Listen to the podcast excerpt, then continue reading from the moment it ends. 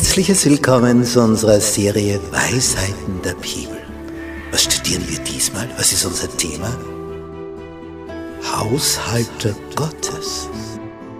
Was ist darunter zu verstehen? Ja, das wollen wir eben besprechen. Ich halte mich an das, was der Psalmist geschrieben hat im Psalm 116. Wie soll ich dem Herrn vergelten all die Wohltaten, die er an mir tut? Und darüber wollen wir uns Gedanken machen. Wir halten so viele Segnungen von ihm. Wir haben das Leben von ihm bekommen. Wie kann ich ihm etwas zurückgeben? Wodurch? Wie? Auf welche Art und Weise?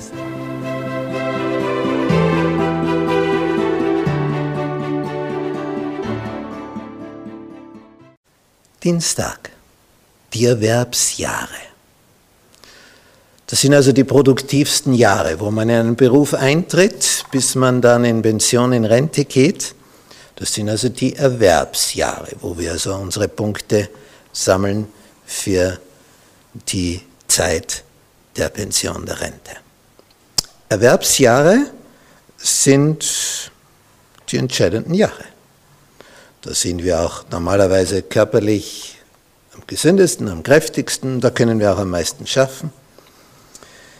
Paulus schreibt an seinen Mitarbeiter Timotheus im ersten Brief, Kapitel 5, Vers 8, wenn aber jemand für die Seinen nicht sorgt, besonders für seine Hausgenossen, so hat er den Glauben verleugnet und ist schlimmer als ein Ungläubiger. Huh, das ist aber eine kräftige Ansage, oder? Wenn jemand für die Seinen nicht sorgt, nämlich nicht sorgen will. Es gibt ja mitunter solche, die sich denken, naja, wenn ich es nicht mache, wird schon jemand anderer machen, sonst würden wir ja verhungern. Also wird sich schon jemand erbarmen.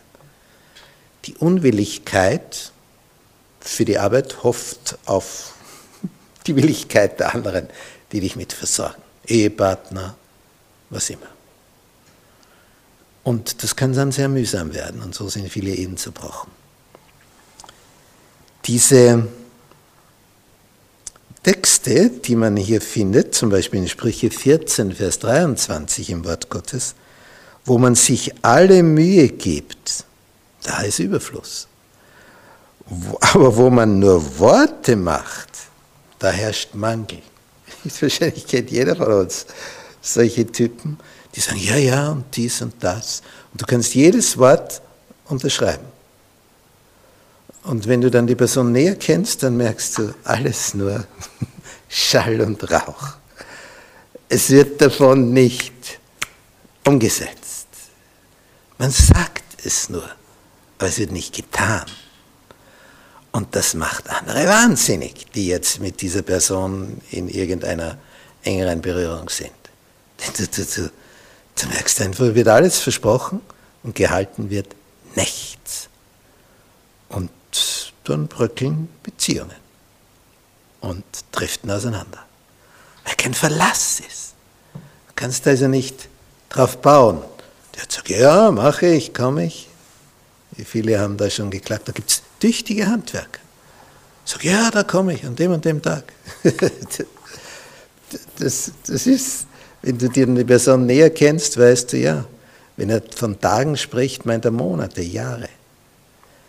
Hier ist also ein Bereich, wo der Mensch für seine Mitmenschen ein Bild abgibt. Und Paulus sagt, wenn da einer für die Seinen nicht sorgt, der ist schlechter als ein Ungläubiger. Der kann noch so viel über Gott reden und alles Mögliche drüber erzählen und meint, was er für ein Missionar ist. Er ist schlechter als ein Ungläubiger, wenn den Worten keine Taten folgen.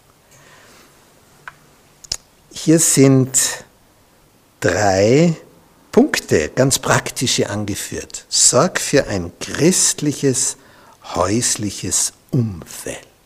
Was ist damit gemeint? Wenn du Kinder hast, morgens, abends, setz dich mit ihnen zusammen, die werden das genießen und erzähle ihnen etwas aus der Bibel. Das ist für Kinder ein Traum, so aufzuwachsen. Morgens, abends. Und ich sehe mir noch die Blicke meiner Frau, wenn ich äh, signalisieren wollte, na, heute ähm, habe ich was, was Wichtigeres vor. Es gibt nichts Wichtigeres. Das war ihre Ansage. Es ist so. Es ist ein Segen, wenn wir die Zeit so nutzen. Ein zweiter Punkt für deine Heranwachsenden, bring ihnen die Bereitschaft zu arbeiten bei und die Wertschätzung dafür. Es ist wichtig, wenn sie bei dir das nicht sehen, dass du das gern und willig und mit Freude anpackst. Warum sollten sie es tun? Und das Dritte, hilf mit durch eine gute Ausbildung. Und das muss nicht immer ein, ein langjähriges Studium sein. Nicht jeder ist dafür gemacht. Manche arbeiten viel lieber praktisch. Nicht jeder ist lieber mit Fingern und Tippen und Bleistift und Kuli unterwegs. Jeder hat so seine Begabungen und Fähigkeiten. Nicht jeder ist der Studiosus.